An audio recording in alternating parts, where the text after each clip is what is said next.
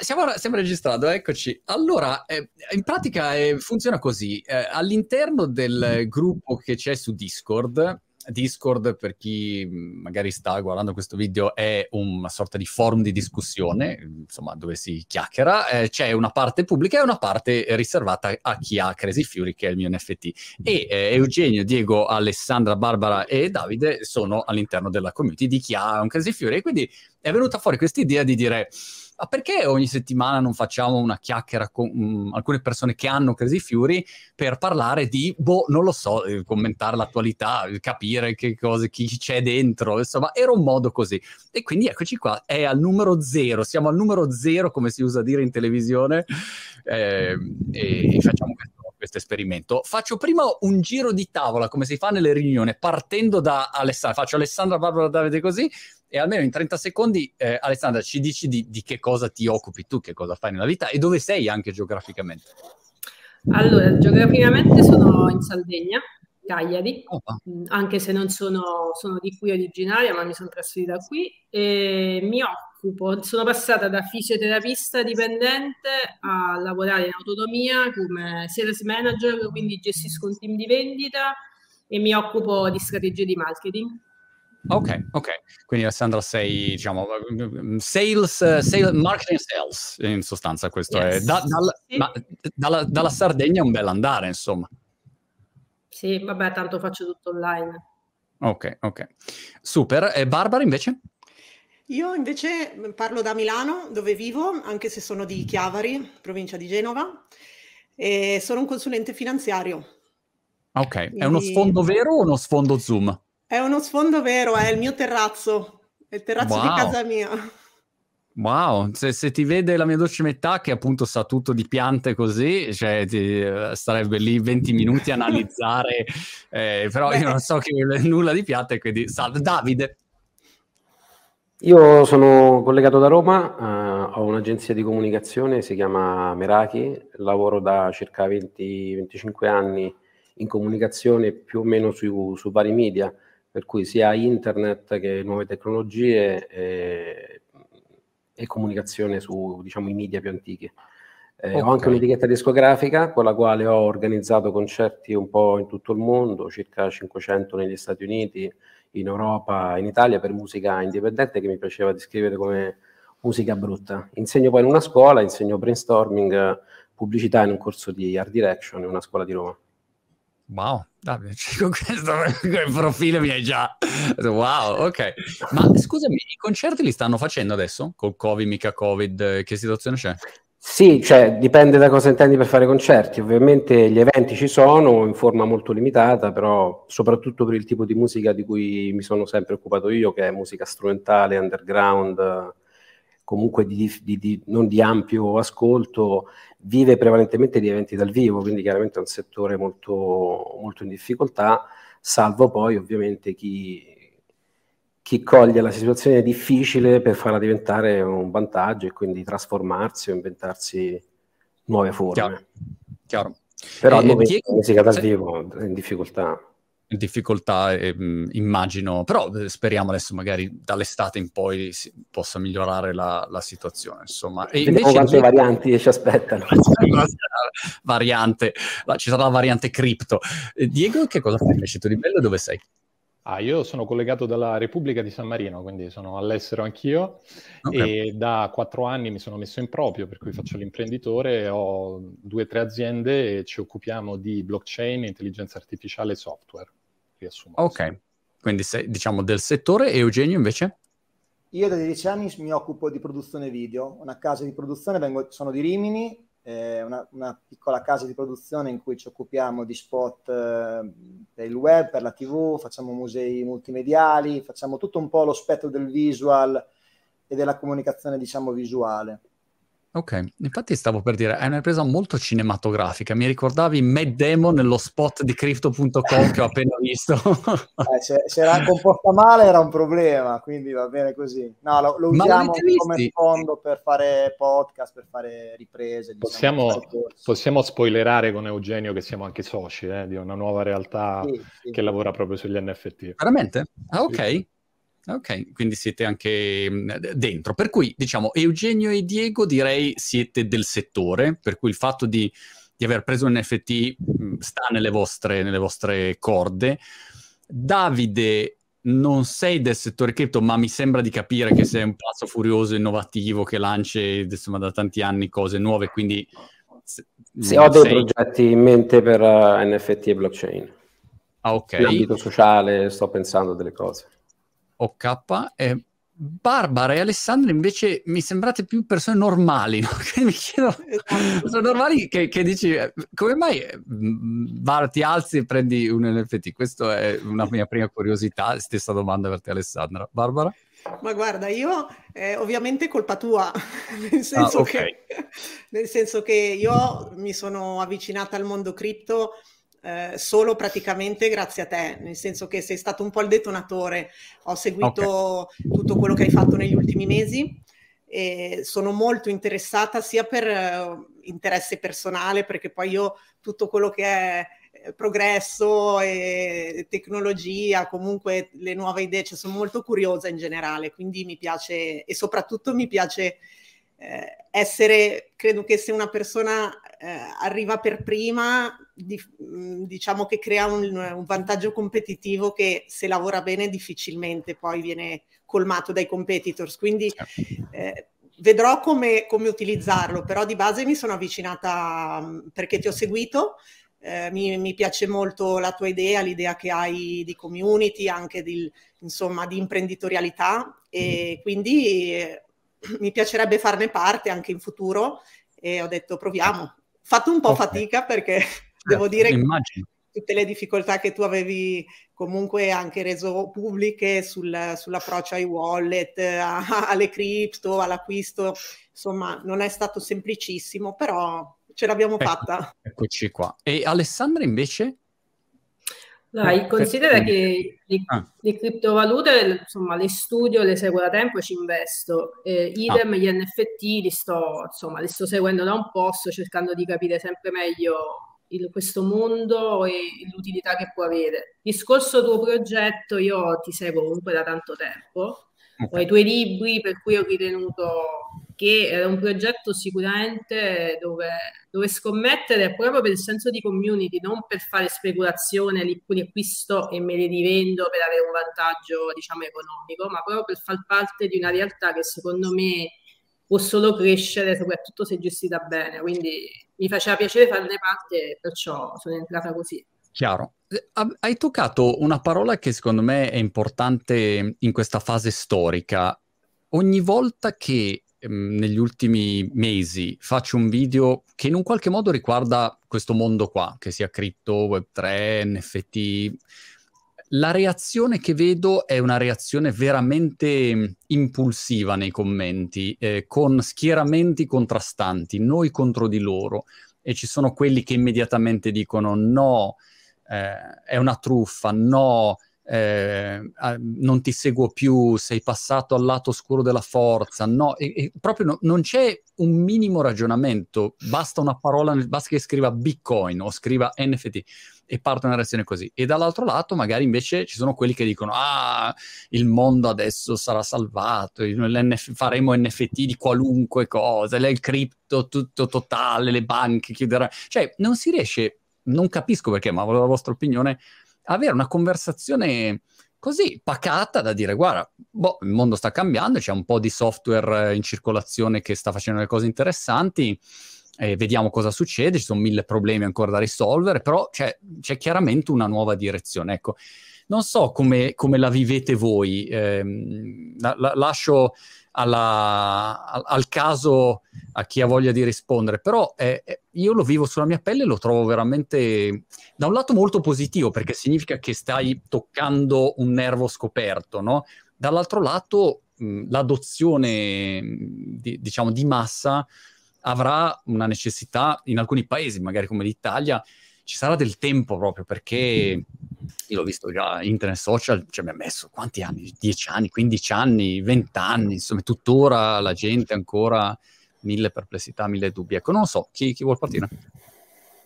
No, se vuoi rispondo anch'io che tra l'altro è uno dei motivi per cui ho deciso di comprare eh, i tuoi NFT, eh, come diceva Alessandra, anche non per motivi speculativi, mh, mm, quindi non perché penso di rivenderli, ma pr- uno per un motivo di studio, essendo nel settore, comunque una persona influente che esce con degli NFT, volevo vedere l'effetto che faceva dall'interno. E poi ero anche curioso come è stato, dico voglio vedere quanto lo insultano, perché tanto mm. sarà così per forza, siamo in questo mondo qua e lo sappiamo, ed effettivamente una roba pazzesca.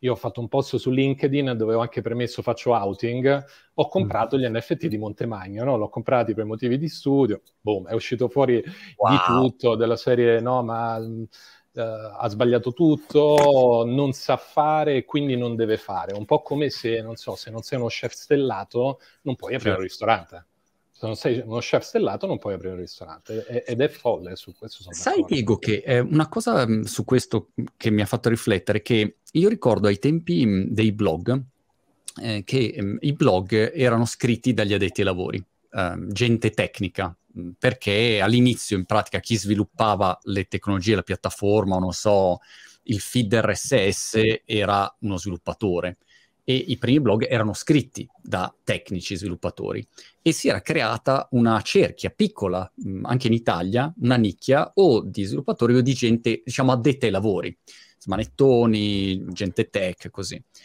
Quando i, i, blog sono andati sul grande pubblico, le aziende hanno iniziato a usarli, i giornali hanno cominciato a parlarne, c'è stata un'enorme resistenza dalla nicchia degli addetti ai lavori.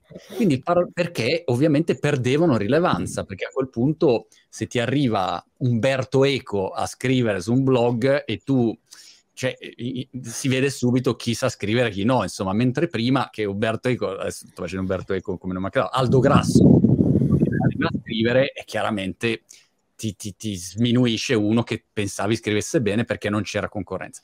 Quindi il paradosso che io vedo oggi nel mondo cripto, come sempre nel mondo tech, è che da un lato hai il grande pubblico che non capisce, perché i media non sanno spiegare, non sanno nella maggior parte dei casi, ma hai anche una resistenza dalla, dal core degli addetti ai lavori che non vogliono che il loro, come dire, giocattolo sia messo in mano a tutti, no? Perché hanno un ruolo invece rilevante se la community resta piccola. Quindi c'è anche questa, questa limitazione paradossalmente eh, però arriva poi, appunto, abbiamo visto Super Bowl ieri, sai, quando tutte le pubblicità sono, c'è The Rock con Sofai scritto dietro, Matt Damon per Crypto, cioè Crypto.com, inevitabilmente poi il grande pubblico arriva, insomma, e quindi questo è quello che succederà. Però è curioso questo momento di grande resistenza, non so come, come la vedete. Ma è che dentro, forse... Ah, scusa, Davide, prego. Davide. Vado io? Eh, ma in fondo io penso che ci sarebbe stato da preoccuparsi se non fosse successo, perché in fondo quello che, cioè se questa che stiamo vivendo è l'inizio di una rivoluzione, come, come tutte le rivoluzioni, è una frattura rispetto a qualcosa, che questo sia da una parte magari un 80% del pubblico che, come diceva prima Monti, conosce o non conosce, un 20% magari è la community che esiste e che vuole rimanere piccola, il fatto che ci sia una risposta positiva o negativa in questo caso, cioè un commento, una reazione attiva, per me indica semplicemente che l'argomento c'è un nervo caldo ed è interessante, ed è interessante, anche perché poi magari uno deve anche andare a vedere poi la natura dei commenti, no? Perché sicuramente cioè, è molto facile scrivere, cioè chi, chi, dire, chi, ha poco scrive facilmente, chi ha tanto scrive eh, più difficilmente, quindi immagino che comunque i commenti, la maggior parte di questi possa essere anche abbastanza superficiale sul, sul tema. Certo. Sì, e poi è sempre il tema delle minoranze rumorose, no? Dieci gatti, quattro gatti fanno un gran casino, sembra che in realtà nei commenti sui social negli ultimi 8-9 anni mi sono reso conto vera, di come chi è di livello mh, non sta commenti sui social, pubblica i suoi contenuti perché vuol dire la sua, ma non è che se, se, uno è interessato a costruire qualche cosa, non ha tempo di andare a tirar giù i progetti degli altri o a, a cercare di screditare le altre persone. Non, non, non, c'è mai quell'approccio in chi realizza. No? Come dire, Federer non passa il tempo a commentare sul blog di Nadal e dire eh, però il tuo top di rovescio non va bene. Cioè, non so, cioè, sta, sta, in campo, si allena e cerca di migliorare lui. No? Eugenio, scusa, dicevi? No, io credo che ci sia ancora veramente un grosso limite perché l'adozione è ancora, siamo molto lontani in Italia dall'adozione di massa e veramente forse il 95% delle persone non sanno ancora neanche cos'è un NFT. Quindi quella piccola nicchia che sono conoscitori magari anche da, da tanti anni della blockchain, molti sono come dire, sono, ci vedono un po' come gli early adopter che vogliono buttarsi, molte volte ci pensano anche ci vogliamo buttare semplicemente per seguire un trend senza conoscere la tecnologia. E, ehm, questa cosa forse è un po' eh, oltreoceano è diversa. Cioè, ho visto nei gruppi Discord, adesso, comunque il gruppo Discord tuo, io ci sto passando tanto tempo, stiamo conoscendo anche tante persone del, de, del mondo dell'ecosistema NFT italiano, artisti, quindi figata, cioè bello perché quello è, è una community sana che sta crescendo dall'interno. E forse questo è anche eh, un, un, il tuo, è stato un bel, un bel esempio che tu sei riuscito a creare, un primo forse, primo esempio in Italia di, di progetto che, dove la, l'ecosistema e tutta la community si crea dall'interno quindi no, per parlare prima di grandi criticoni che ho letto anch'io su LinkedIn nel, nel post di Diego, eh, criticavano Einstein, eh, ha esagerato, ha fatto 10.000 token, non ne ha venduto mezzo, è stato un fallimento. Secondo me è stata invece una, un bel progetto che è andato a finire molto bene, ne hai venduti parecchi perché siamo in Italia, quindi mh, faccio sempre l'esempio di quei progetti anche americani che vendono sold out in 30 minuti che fanno certo. marketing assurdi, prendono, chiamano influencer per far vedere che sono fighi, hanno 400.000 persone che sono lì pronte per andare in whitelist, per comprare e poi magari nel, nel lungo termine, nel medio-lungo termine è lì che il progetto si capisce se ha valore o no. Scommettere in te vuol dire scommettere in, in una in un profilo professionale come sono anni che si è attestato online, quindi per me mm. è una scommessa sicura se vogliamo entrare in, un, in, una dinamica anche proprio sul lungo termine. Ti ringrazio, scommessa sicura non lo so neanche io, però cioè, è una scommessa, una scommessa no, pelata. Non scompari domani, non scomparirai domani. Però secondo me sul tema dei progetti NFT c'è anche questa distinzione che io vedo. Cioè io mh, distingo, premesso che la maggior parte dei progetti NFT che vedo mh, non mi piacciono e secondo me mh, flopperanno perché sono solo speculativi. E questo è il primo argomento, cioè se uno fa un progetto mh, per un fine esclusivamente speculativo, quello che ti interessa è vendere gli NFT. Quindi fai tutto quello che puoi per vendere, fai la collezione 3.000, 10.000, 100.000, quello che vuoi, e cerchi di piazzarli eh, il prima possibile, fare sold out il prima possibile, perché in questo modo fai vedere che c'è grande hype. Come fai?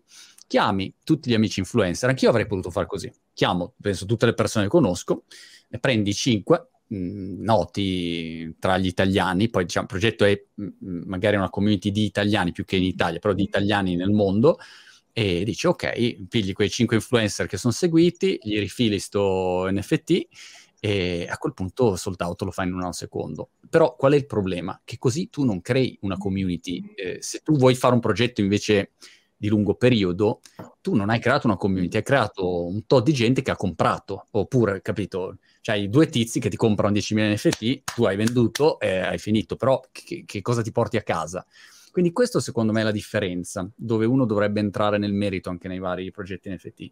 Se c'è una visione di lungo periodo, cioè devi vedere la community che si crea dentro. Se non c'è community significa che che è solo, come dire, uno, uno, sfruttamento commerciale, che non c'è nulla di male, però dipende uno che cosa, cosa vuol fare.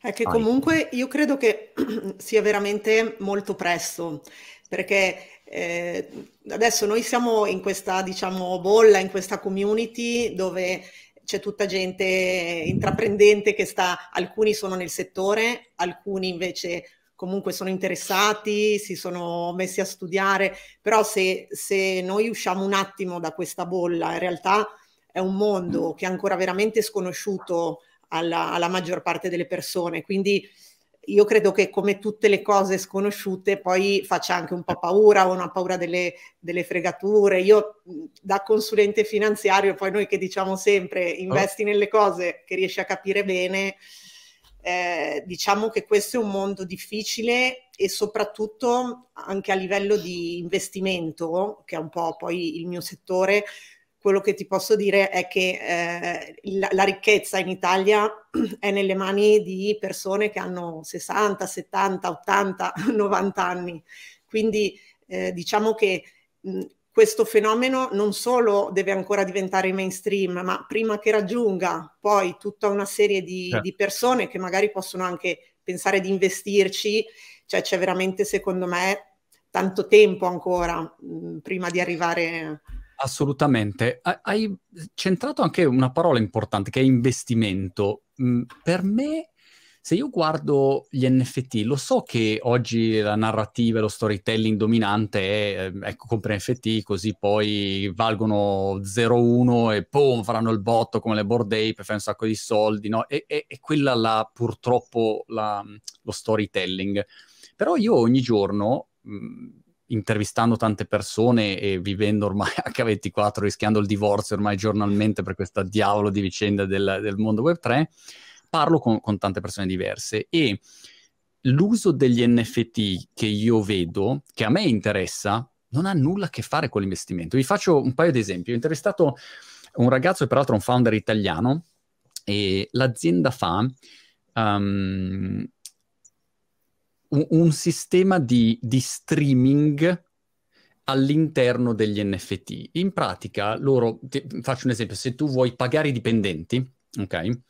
Um, puoi usare il loro sistema e connetti i due wallet, il wallet dell'azienda e il wallet del dipendente, e paghi, diciamo, le gas fee una volta sola, dopodiché c'è un flusso continuativo e il tuo dipendente vede il pagamento del suo salario mensile uh, ogni secondo. Quindi ogni secondo vede il soldino che, che aumenta, no? Eh, e, e, cambia completamente questa dinamica, il sistema in cui le persone vengono pagate. Pensiamo alle aziende, non so, in Italia, note aziende italiane che pagano a 280 giorni e poi dopo 280 giorni li chiami e ti dicono ma no abbiamo fatto il bonifico con la contabile ma non la vedi ma no ma siamo nel 2022 ma che contabile devo vedere qua invece c'è tu sai esattamente che ti stanno pagando. Se vedi che non ti stanno pagando più, tu ti fermi e dici ragazzi, ma eh, perché avete interrotto i pagamenti? È un esempio semplice. E ad esempio loro con gli NFT fanno lo stesso sistema e all'interno del, dell'NFT ehm, puoi mettere varie cose, puoi mettere, non so, il, le royalties che guadagni per un tuo libro, diventano, vanno dentro NFT e in automatico poi le puoi smistare su dei wallet. È un esempio ma ogni giorno ne sento qualcuno, da quelli dall'università che usa gli NFT per dare la garanzia che effettivamente tu quel corso l'hai fatto eh, per il curriculum, pensiamo, piuttosto mh, mm, che il funding dei movie, del, dei film. Questo è l'ultimo film di Russell Crowe finanziato tramite degli NFT che tu puoi comprare e da un lato ti dà l'oggetto e dall'altro lato ti dà una percentuale dei, dei ricavi del film. Um, cioè, è, è incredibile qu- quanti utilizzi in realtà puoi fare. Io poi non so quali saranno i principali utilizzi, però a volte uno si dimentica che poi li puoi usare anche gratuitamente, non è che devi per forza vendere un NFT, no? Eh, quindi è interessante secondo me la direzione che ci sarà e oggi vediamo solo questo primo pezzettino che sembra tutto, ma in realtà poi ehm, tra, tra 12 mesi diremo, ah, cacchio, ti ricordi quando si pensava che gli NFT fossero solo le cose, le, le, le scimmiette, e invece adesso viene usato per... È sempre così. E, e, quello secondo me è la cosa stimolante. Non so Alessandra, tu che sei dentro in questo modo cripto.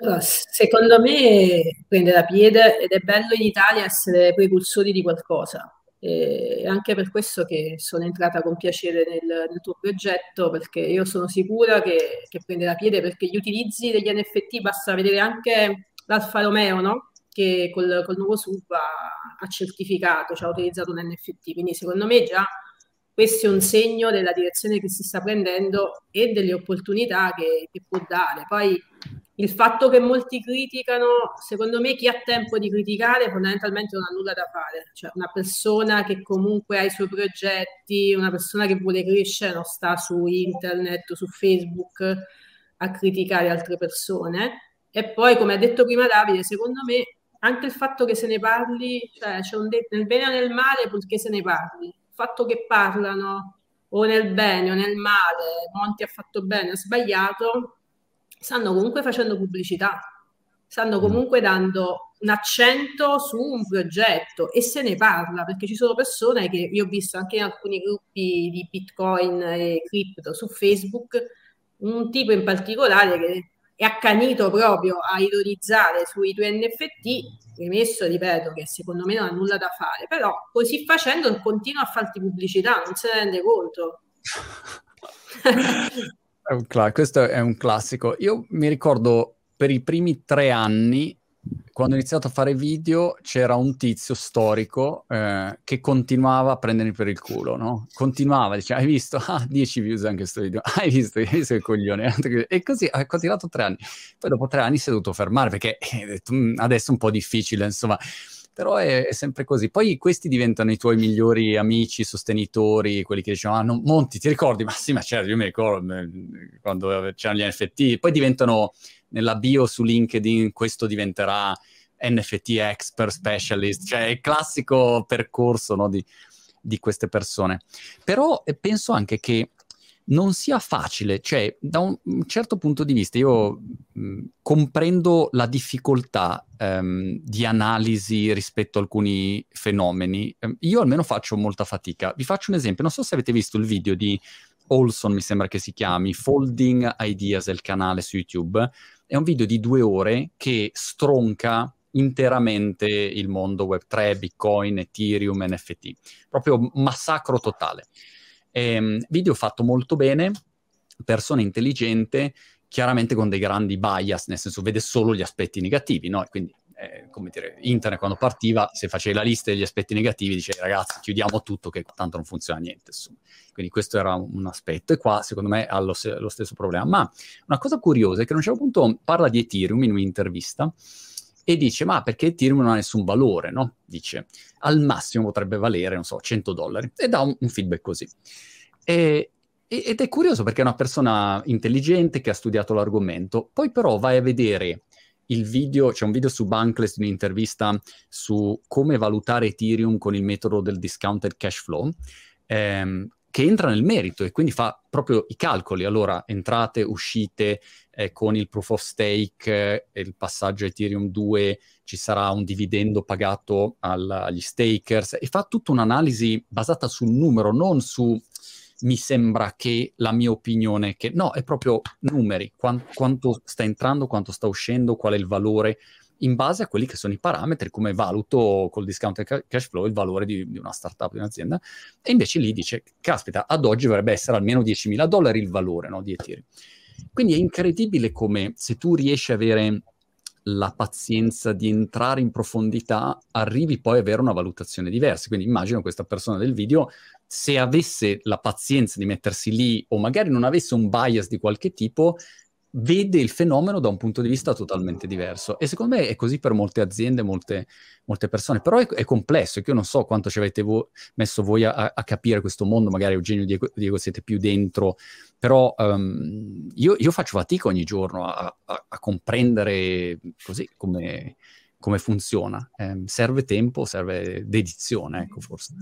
Poi è una continua evoluzione, tutti i giorni scappa fuori qualcosa di nuovo noi ci abbiamo passato gli ultimi, quanto Diego, gli ultimi 6-7 mesi praticamente solo per approfondire, perché poi vedi tutto dal, dal, dall'America, quindi avevamo studiato anche noi, ci, aveva colpito Gary, Gary Vee con The Friends, quindi un motivo per cui anche mi è piaciuto molto il progetto che poi è stato eh, Crazy Fury. Però mh, cioè, è talmente complicato come ingresso cripto tecnologia, scam, che è pericolosissimo, cioè un mondo che si arriva a un novello che non ha mai fatto niente. Eh, leggevamo oggi su Twitter, stamattina, magari sì. lo, lo racconti te Diego, però è, è, molto articolato, pericoloso, non è legislato, quindi ci sono un sacco di aspetti negativi, ma come c'erano, come dicevi tu, nell'internet del 99, Chiaro che quello che ci ha preso è la tecnologia, le, le, possibilità che si possono sviluppare, di cui adesso la punta dell'iceberg appunto è la criptoarte, i collectible e tutto, ma ci sarà tanto dalla pubblica amministrazione a università, certificazioni, eccetera.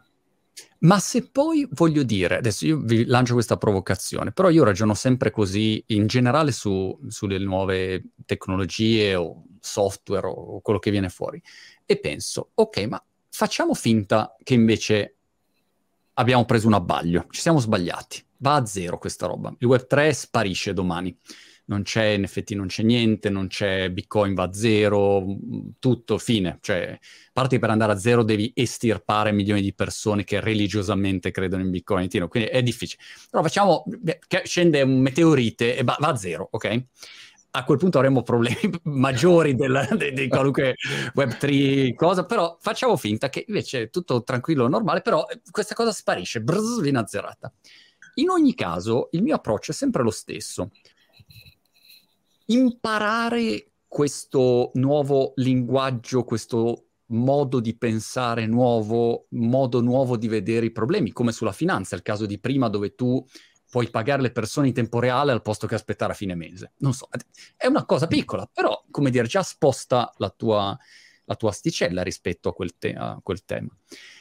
In ogni caso, non è tempo buttato via, è una competenza che uno poi si porta nella prossima onda. La prossima onda sarà solo metaverso. Bene, tu quando entri in metaverso hai questo bagaglio di comprensione di che cosa vuol dire un bene digitale unico, la proprietà, perché la proprietà è importante e, e via così. Quindi non è mai una, come dire, un errore eh, dedicarsi. Male che vada, avrei perso del tempo, ci avrei smenato dei soldi, però, come dire, hai, sei già sulla prossima onda. Quando parte la prossima onda, tu hai già tutto il background per affrontarlo, un po' come quando uno diceva, ecco, ma che cosa serve se poi TikTok eh, chiude? Se TikTok chiude, eh, cosa che non è successa, a quel punto quella competenza dei video brevi te la riporti su Instagram che ha clonato infatti TikTok e quindi funziona uguale, um, però le persone invece vogliono probabilmente solo il guadagno immediato, sicuro, certo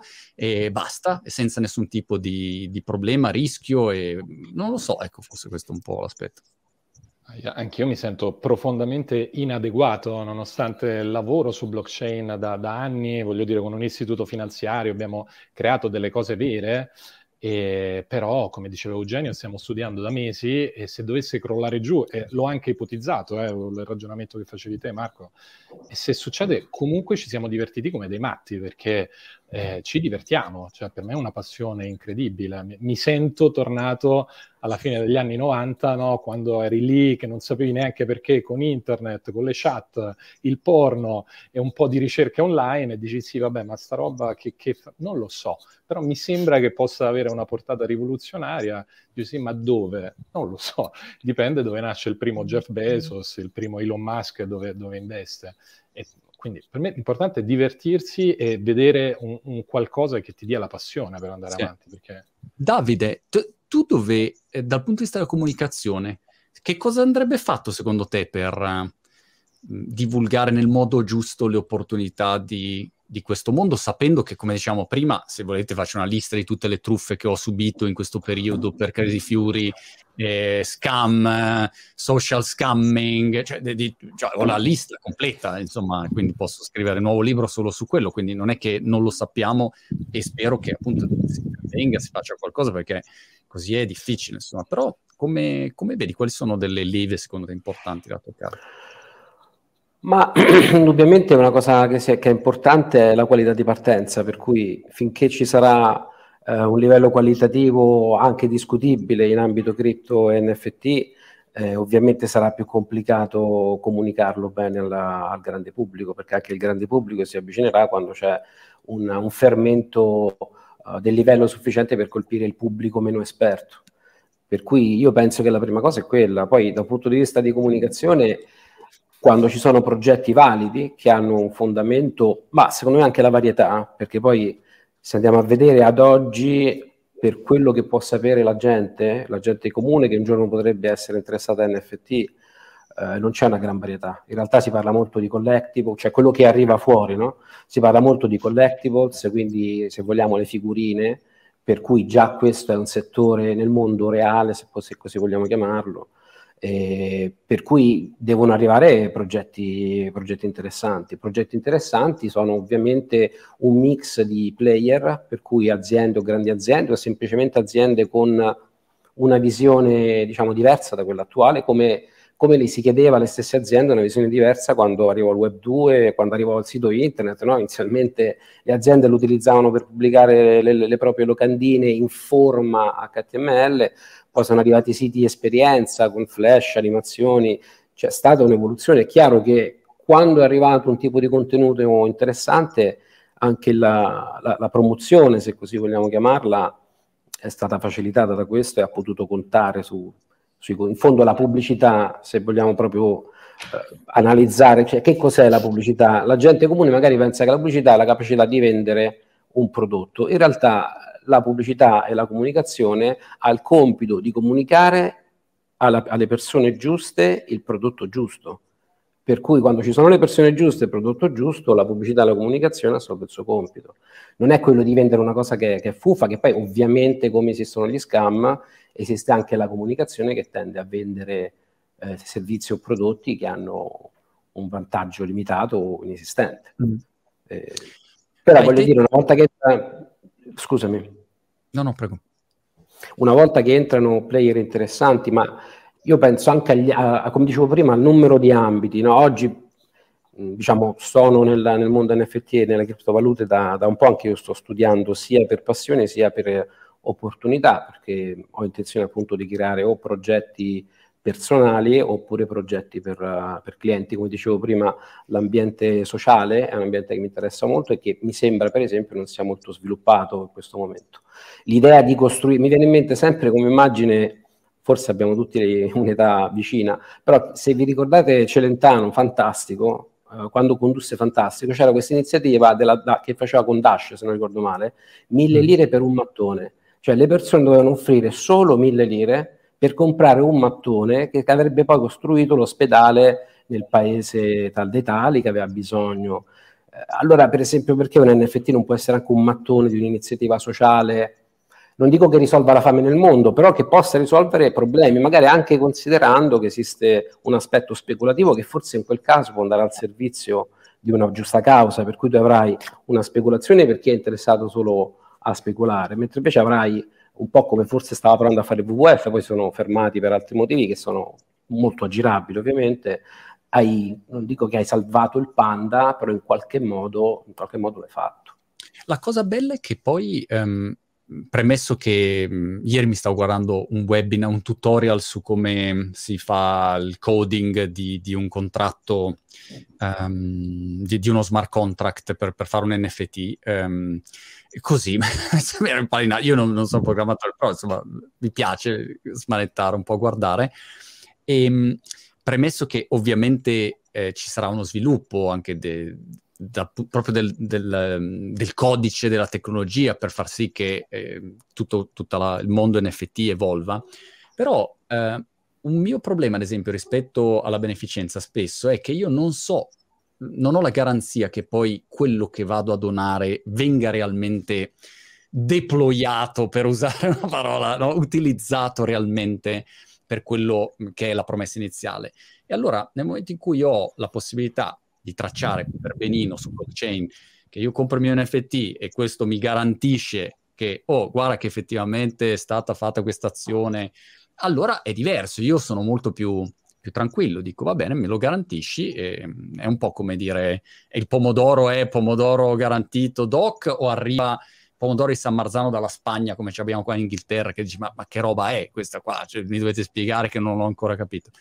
Per cui tutti gli utilizzi saranno incredibili. Probabilmente appena le piattaforme escono, eh, per cui YouTube ha già detto ok, noi NFT sì sì assolutamente per i creators e, e via, insomma appena arrivano i grossi e qualche azienda o qualche realtà intelligente fa un bel progetto, poi quella diventa, come dire, il gradino, il trampolino di lancio e tutti seguono e poi partono mille altri usi, come sempre, insomma. Um, però siamo ancora in questa, in questa fase qua di passaggio. Barbara, ero curioso di sapere le, le, banche o gli istituzionali che tu vedi in Italia sono mh, interessati, non interessati, perché io vedo qua all'estero, a parole tutti dicono, mm", nei fatti tutti che fanno adesso recruiting di persone cripto, blockchain e cose, stanno preparando accordi per poi uscire e dire ecco ci siamo anche noi. In Italia ho visto Banca Generali che ha annunciato sì, qualche... Ma l'interesse secondo me è, c'è per forza di tutti, cioè si stanno, secondo me si stanno muovendo tutti. Poi c'è chi magari l'ha annunciato perché c'è un progetto particolare, c'è chi probabilmente non l'ha annunciato, ma eh, diciamo che il piede ce lo mettono tutti perché comunque eh, penso sia chiaro a tutti che questo è un trend che, che, sarà pervasivo negli anni e quindi ovviamente rimanere fuori eh, è difficile. Sicuramente c'è tantissima um, attenzione al discorso normativo che non è ancora chiaro e quindi eh, è molto, diciamo, anche pericoloso magari, eh, soprattutto allora, a livello procedurale mh, nel, delle, delle, banche probabilmente non è, una, non è, un argomento che conosco nel dettaglio, ma immagino che si stiano muovendo, ma poi anche come facciata, quindi per proporre qualcosa al cliente o per far vedere eh, al mercato che si, si affronta l'argomento cripto, comunque bisogna veramente andarci coi piedi di piombo perché essendo ancora poco regolamentato eh, bisogna essere sicuri di non fare, insomma, di, no, di non avere poi problemi, perché è, tutto ancora confuso, sia il trattamento fiscale, eh, sia mh, non so chi deve regolamentare cosa, eh, quindi è, è, veramente complicato ancora. Mh, visto che ad esempio eh, qualcuno appunto ha aperto la possibilità anche di comprare delle criptovalute, però ho visto gli importi sono bassissimi rispetto ah. magari agli importi se tu pensi che magari un, un, cliente private può avere anche in gestione magari 5-10 milioni di euro, eh, nonostante quegli importi investiti, lui al momento magari può accedere ai bitcoin su, non so, massimo 50 mila euro, oppure clienti che magari hanno un milione possono comprare 5 mila euro, quindi si sta cercando proprio di, eh, di limitare Limitata. al massimo i rischi, probabilmente per dire ok, entriamoci, però attenzione, eh, a piccoli passi e pian piano.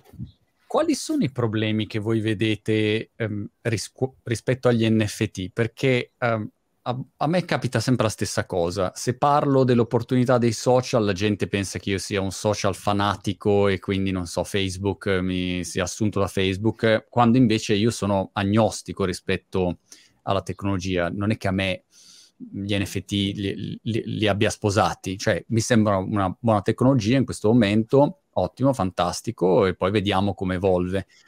E vedo tutta una serie di problemi, ovviamente, così come le vedo rispetto ai social, alle piattaforme, insomma, c'è mille casini ad oggi. Eh, quali sono per voi i principali problemi? Così da, da dire, io parto io. Scam truffe a go-go. Questo, questo, diciamo, è il primo problema che, che, segnalo. Se uno va sull'OpenSea di turno o trovi, come dire, il Far West eh, in un qualche modo consentito, ecco, perché poi la piattaforma o non ha le risorse per intervenire o non è abbastanza rapida, però tuttora ci sono collezioni false su OpenSea con la mia faccia, che noi abbiamo segnalato miliardi di volte nessuno fa una massa di niente. Insomma. Quindi questo è, come dire, un problema evidente che, che, c'è. Dall'altro lato è anche vero che le truffe ci sono, insomma, eh, phishing e via così a go-go su internet da vent'anni, insomma, non è che non ci siano. Altri problemi che vedete voi se doveste dire la lista della spesa? Facciamo, facciamo un problema a testa, Eugenio? Aggiungo che lo scamming, a, differenza dell'internet che era prima, adesso ci, ti vengono proprio a pescarti, ti vengono a pescare dentro Discord, cioè anche lì è, deve essere sì. veramente una persona, deve essere molto preparata a tutto quello che lo aspetta. Quindi quello, come dici, è, è il problema principale. Ehm, c'è tutto il tema della sostenibilità, che però anche lì è un po' borderline, nel senso che Ethereum, anche se nessuno minta per una giornata, consuma uguale perché consuma delle transazioni. Chiaro che se dopo tutti comprano e tutti vogliono comprare, il valore del, dell'Ethereum sale e quindi i, i, miner sono più portati a minare e quindi alla fine c'è più consumo di elettricità. Quindi in realtà è un cane che si morde la coda. Eh, chiaramente Ethereum si sta adoperando, dopo ci sono le lingue che dicono sì, ma sono anni che dice che deve passare a 2.0 e non passerà mai, lo dicono solo con per... la foto di Vitalik con la barba. esatto, dopo ci sono tante altre risorse, a partire dal layer 2, ma anche tutta la parte, diciamo, delle nuove cripto che sono green, tipo Flow, che l'ha fatta la Dapper Lab, eh, che poi è stata quella usata da, da NBA Top Shot quelle sono, costano poco, sono diciamo sostenibili, però sono ancora piccole, quindi cioè, sono, sono, recenti, sono magari poco sicure, possono... C'è stato Polygon qualche settimana fa che si è bloccata per un giorno per un'applicazione che ha congestionato tutto. E questo è ancora un limite tecnologico perché la tecnologia ancora è acerba, cioè è ancora tutta in fase di sviluppo. Yes. Eh, Diego, Davide, vedete altri problemi? Ma, eh, io vedo, continuo il parallelismo di internet di prima, cioè fine anni 90 la barriera all'ingresso erano due, l'educazione, nel senso che come faccio ad andare su internet col programma, eccetera, e due di costi. Devo comprarmi un computer, devo pagarmi la connessione. Oggi è come faccio compra- ad aprire un wallet, come faccio a comprare delle criptovalute pericolose, eccetera, eccetera, e, e, e due, insomma, è costoso e c'è bisogno di education. Sono que- queste. Sì. Secondo me la barriera fortissima è proprio quella tecnologica, perché io anche mi sono chiesta un po' come, come applicarlo no? al mio lavoro, se ci fosse un modo, al di là del fatto che è molto presto, però ho detto potrei fare degli, degli NFT che magari io regalo ai clienti più importanti e questo NFT ti dà la possibilità magari di dire ok ogni, ogni anno hai accesso eh, su mio omaggio a non so due mostre, cinque gare di golf poi alla cena puoi partecipare alla cena che organizzo non so da Cracco per Natale.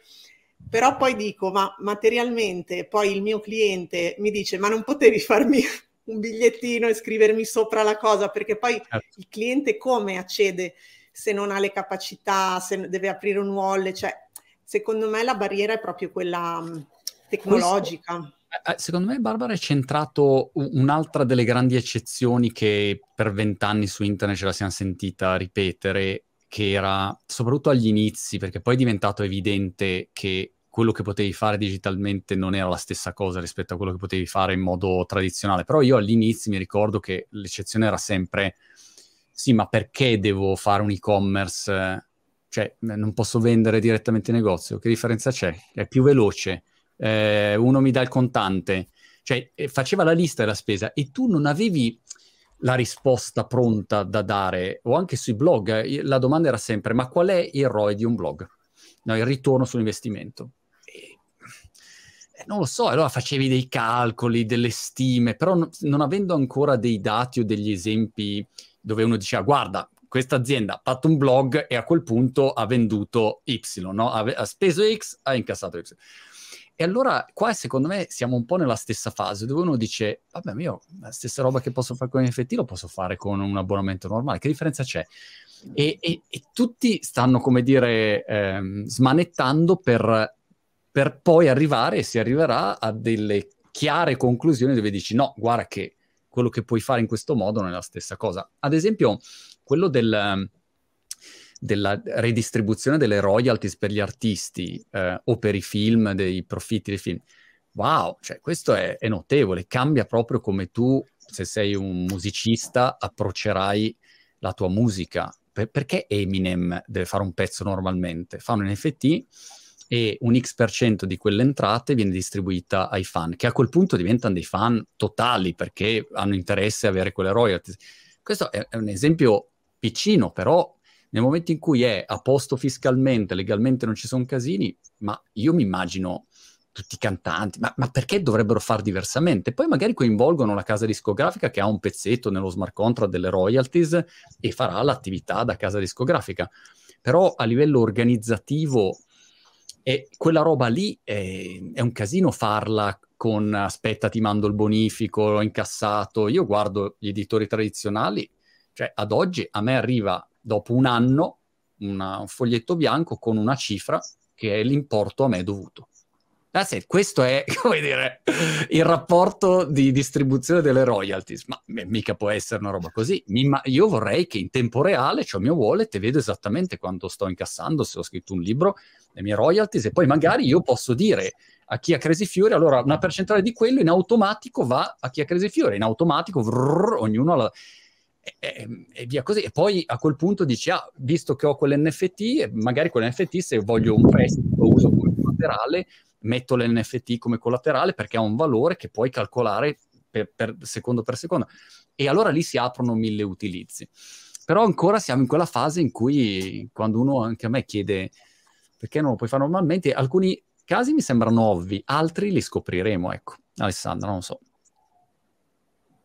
Ho proposto, il, Ma... lo sai che ho proposto, mi hanno insultato tutti, ho proposto secondo me l'idea geniale del, del, secolo, l'NFT della Sardegna, dove tu puoi entrare in Sardegna solo se c'hai l'NFT. e tu sì, ti detto, no, Magari se... non per la Sardegna, però si potrebbero fare dei, dei, magari degli hotel esclusivi che, dove possono entrare solo persone che hanno quel determinato NFT. Scusami che ti, ti ho perso un attimo, dicevi? Si potrebbero fare? Eh, dice, si potrebbero fare magari, sai, anche dei club esclusivi dove entrano solo i possessori di quel determinato NFT. Chiaro. Sì, sì. Oppure una, una, federation di alcuni club eh, della Sardegna dove per entrare eh, devi avere, devi avere quell'NFT, ad esempio, no? Eh, sarà interessante vedere, però a quel punto dici, ma perché devo avere assolutamente l'NFT? E che forse un'altra considerazione da fare è che tu oggi hai una community del mondo cripto che è molto um, variegata, globale e anche molto ricca spesso. E non la raggiungi normalmente. Quindi hanno anche molte persone una valutazione diversa di spesa se devono spendere 100 euro o 100 iter, perché magari iter che hanno a go fanno così e ti manda 100 iter. 100 euro, azz, aspetta, allora devo vendere gli iter, pagare capital gain, e poi dov'è che ce l'ho il conto con, con quale banca? E quindi è completamente diverso. Eh, questa è una cosa che secondo me molti sottovalutano, però è, è una community che, che, può spendere. Il Super Bowl lo dimostra, cioè hai aziende che che spendono billions in questo momento in comunicazione complessiva. Quindi, insomma, eh, due pensieri ce li farei. Molto Ma bene. Secondo... Ma forse... Mm. Scusami, Alessandra, scusami. No, c'è un altro aspetto secondo me importante, il discorso de- delle contraffazioni, no? Quindi biglietti, cioè nel momento in cui hai un biglietto legato a un NFT non puoi trovare chi ti vende il biglietto falso. Yes. La, c'è la lo scamma a monte, però ha girato quello, ovviamente sì. No, Dicevi, io dicevo che magari c'è lo scammo a monte in questo momento, per cui forse è vero che non puoi falsificare l'NFT, però finché non si risolve quell'altra parte, che è comunque risolvibile, eh, il problema forse, forse rimane. Io per certi versi vedo l'NFT un po' come un'evoluzione del crowdfunding, cioè prima dicevamo quando è che poi le cose saranno più, quando ci sono più progetti. Allora, da una parte mi viene da dire che Oggi esistono aziende che stanno costruendo metaversi immensi, opportunità immense, partendo con un budget che è zero.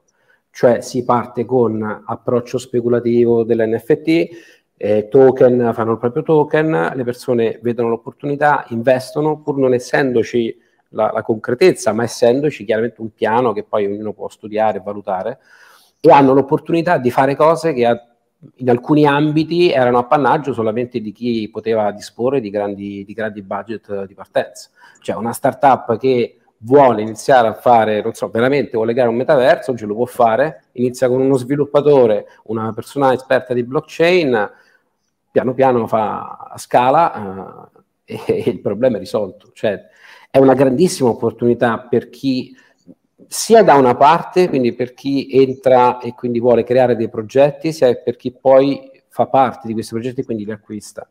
E proprio per il discorso che facevo prima del crowdfunding, essendo partecipativa, è sia utile in fase di costruzione che poi anche per mandare avanti il, il progetto, perché ovviamente quando una community, che, che una community che in questo caso è anche molto forte, molto solida, diventa sia lo strumento, fra virgolette, che mi permette di far partire un progetto, ma anche quello che lo manda avanti, perché poi sarà la stessa community che siccome fa per senso di appartenenza, quindi di partecipazione, porterà avanti quel progetto anche a livello così, chiamiamolo di semplice promozione del passaparola su social media, eccetera, eccetera. Forse un elemento che rende il tutto difficile, oltre alle cose che avete giustamente già detto e altre che abbiamo detto in altre sedi, una cosa che, che mi sembra importante per arrivare al grande pubblico, forse serve una tutela Uh, non solo quella che diciamo prima dello scam, eccetera, però se io ho una carta di credito e la carta di credito mi viene rubata, io la posso bloccare, posso chiamare il numero clienti, posso fare delle azioni, se faccio un prelievo, banco, malta, non so, cioè posso fare delle cose, faccio un acquisto sbagliato, mi viene rifondato. In questo momento questa parte qui è completa giungla. Sì. Uh, nel, mondo, nel mondo cripto NFT, per cui ho, ho sbagliato a fare il click, è andata, è finita. La, è scritta anche nella pietra, tra l'altro.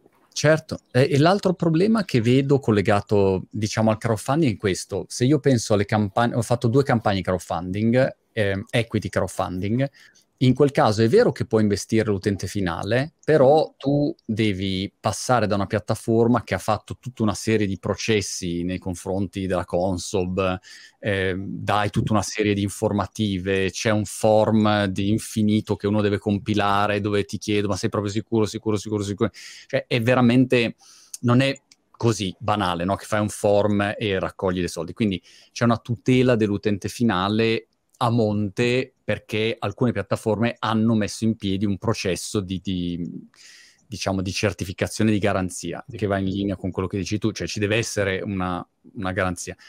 Invece come startup tic- tipicamente fino ad oggi andavi o da un angel o da un VC che però sono investitori professionali ok, vado lì, mi, mi, presento con una slide e dico risolverò i, i, capelli ai pelati di tutto il mondo eh, con la telepatia, se trovo un investitore che decide di investire, lui investe, se perdi soldi sono fatti suoi in sostanza.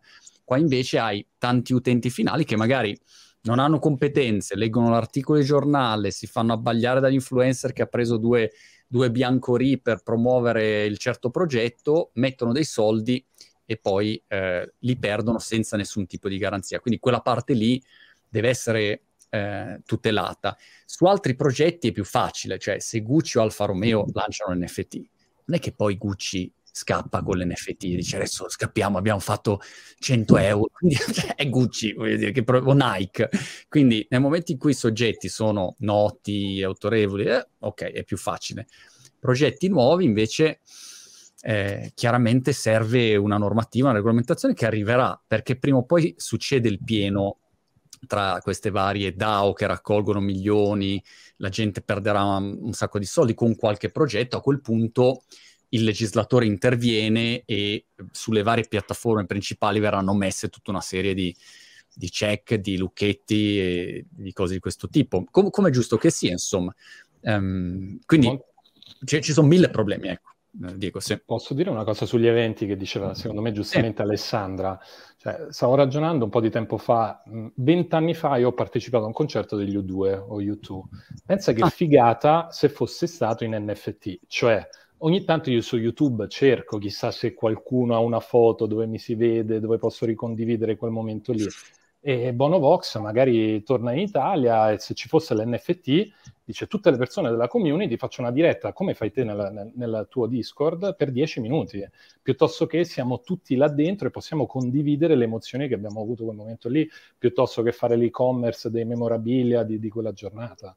Chiaro. Oppure metti, metti che fanno la versione rivisitata di quel concerto lì, il priority in anteprima, visto White che list. tu eri all'evento, eh, hai la 24 ore d'anticipo. In effetti puoi fare mille cose. Io gli eventi non vedo come sia possibile che non, non si passi dagli NFT o dall'evoluzione poi da, degli certo. NFT, insomma, tecnologica, poi il nome per quanto resterà NFT, non lo so, è un nome talmente orribile, però insomma è solo per dire che però una direzione così digitale, certificata, scarsità, mh, tempo reale, canale diretto con le persone, insomma, una volta che lo provi, non so se per voi è la stessa cosa, però io ci sono delle cose che una volta che ho provato, poi non torni più indietro. Cioè, come fai a tornare indietro e dire la cosa di, dei pagamenti? No, mi va bene essere pagato a 180 giorni con bonifico quando cazzo vuoi tu. No, va bene. Ah, no, non va più bene. Voglio in tempo reale, subito, dove controllo e se non paghi mi fermo all'istante, ad esempio. Ehm, oppure i prestiti con il collaterale in cripto, in tempo reale, pum, che metti un collaterale. Cioè, come fai a tornare indietro da lì? Non torni più indietro. Eh, appena la, l'utente lo prova, è come il file sharing all'inizio con Napster, che provavi, scaricavi, poi no, l'utente non è più tornato indietro. È stato regolamentato e si è trovato il modo di avere delle piattaforme che ti davano quell'esperienza lì senza andare in galera, in sostanza. Eh, però poi non torni più indietro, ecco, in generale. Sentite, abbiamo chiacchierato un'oretta. Eh? Io eh, mi fermerei qui, vi ringrazio molto, è stato molto interessante così. Eh, sei pareri di sei pazze, pazzi furiosi, furiose, che, che... però è, è, il bello secondo me anche di, di questo mondo, che abbiamo competenze molto diverse, vite diverse, eh, però mh, abbiamo magari un interesse su dove sta andando il mondo con buon senso, ecco, senza essere particolarmente fanatici o, o, o, massimalisti. Ecco, poi c'è chi è magari massimalista e anche una visione filosofica diversa del mondo, eccetera. Però secondo me è interessante, è un confronto che magari può tornare utile a chi ci ha ascoltato. Molto bene, Alessandra, Barbara, Eugenio, Diego e Davide, grazie mille. Noi ci vediamo sul nostro gruppo Discord eh, che, che a Crazy Fury ha delle eh, stanze riservate. Ci vediamo lì. Molto bene. Grazie Buona giornata. Ciao ciao. Ciao a tutti. ciao. ciao. ciao. ciao.